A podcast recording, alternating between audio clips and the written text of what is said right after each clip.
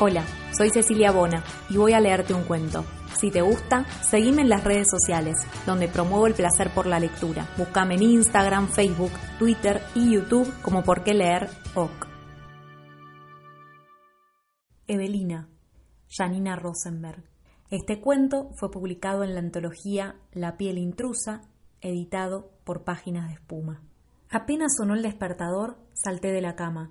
Me puse las pantuflas y, tironeada por el sueño, repté hasta la pieza de Evelina. Buen día, Evelina, arriba, dije con la voz ronca de Alplax, y seguí camino al baño a peinarme un poco estos pelos que, tan temprano, sin ducharme, son imposibles de peinar. Al salir del baño me crucé con Pedro, impecable en su traje, el pelo húmedo por el gel, apurado como siempre.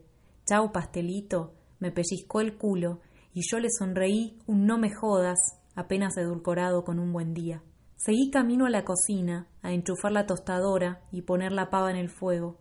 Evelina, dale que se hace tarde, ¿te hago las trenzas?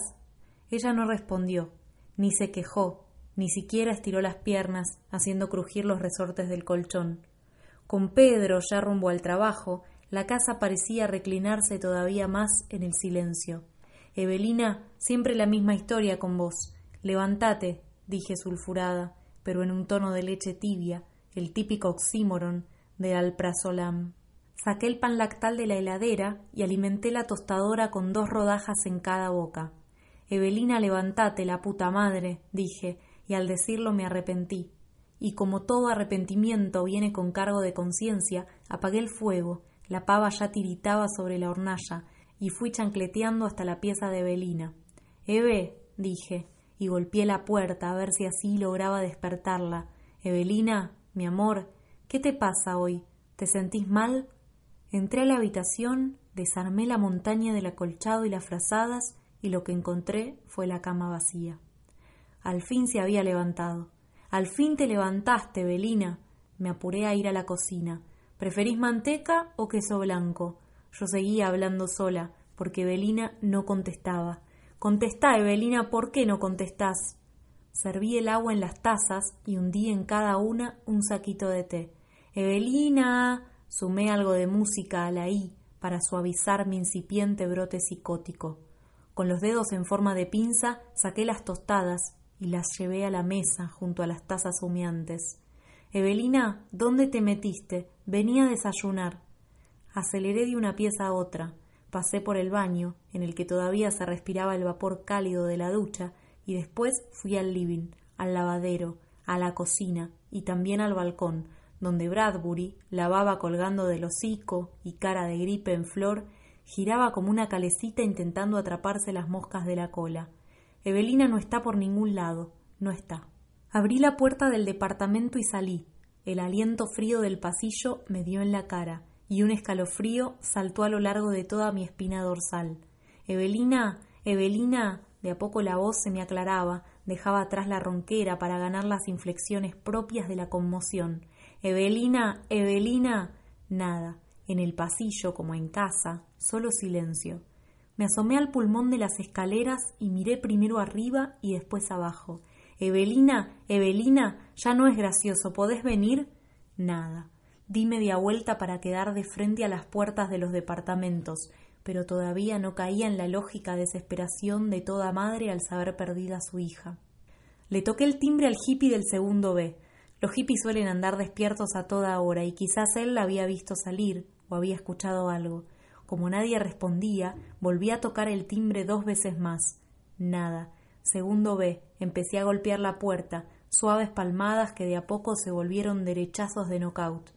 Segundo B, segundo B, segundo B. No alcancé a un cuarto segundo B que el hippie abrió la puerta.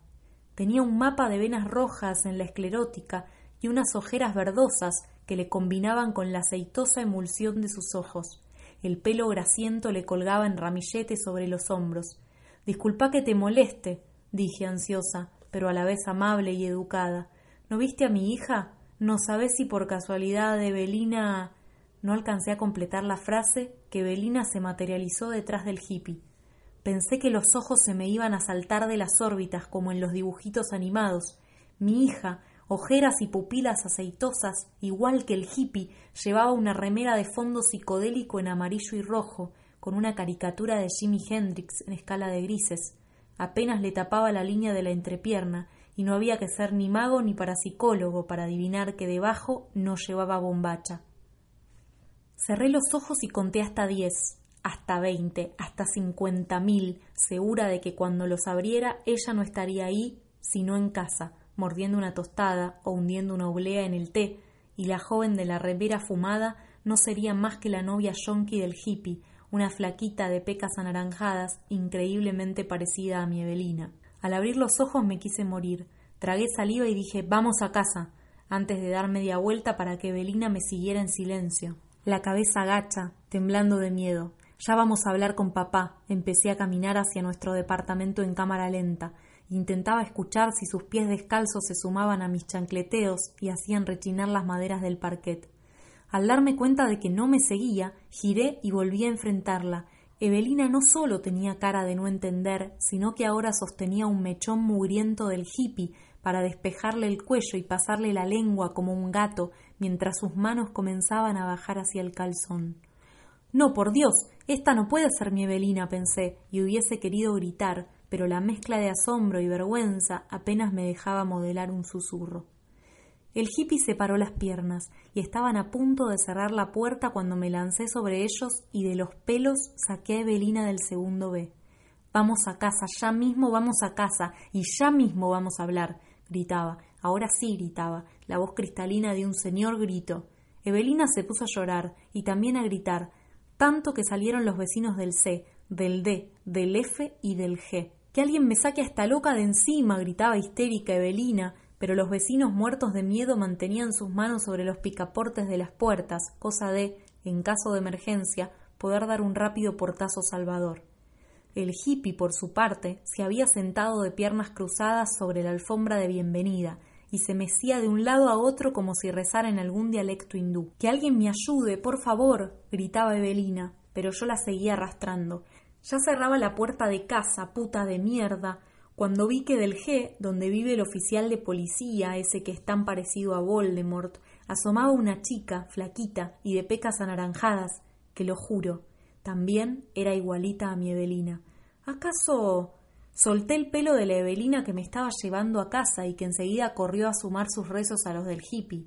Yo seguía con la vista fija en esta nueva Evelina, y aunque estaba cerca chiné los ojos, como las viejas con presbicia que no alcanzan a leer la letra chica, Di unos pasos hacia adelante, el brazo estirado para tocar. Evelina, ¿cómo? Los hippies cerraron la puerta, y entonces cerré los ojos, tragué saliva, parpadeé. Vamos a casa.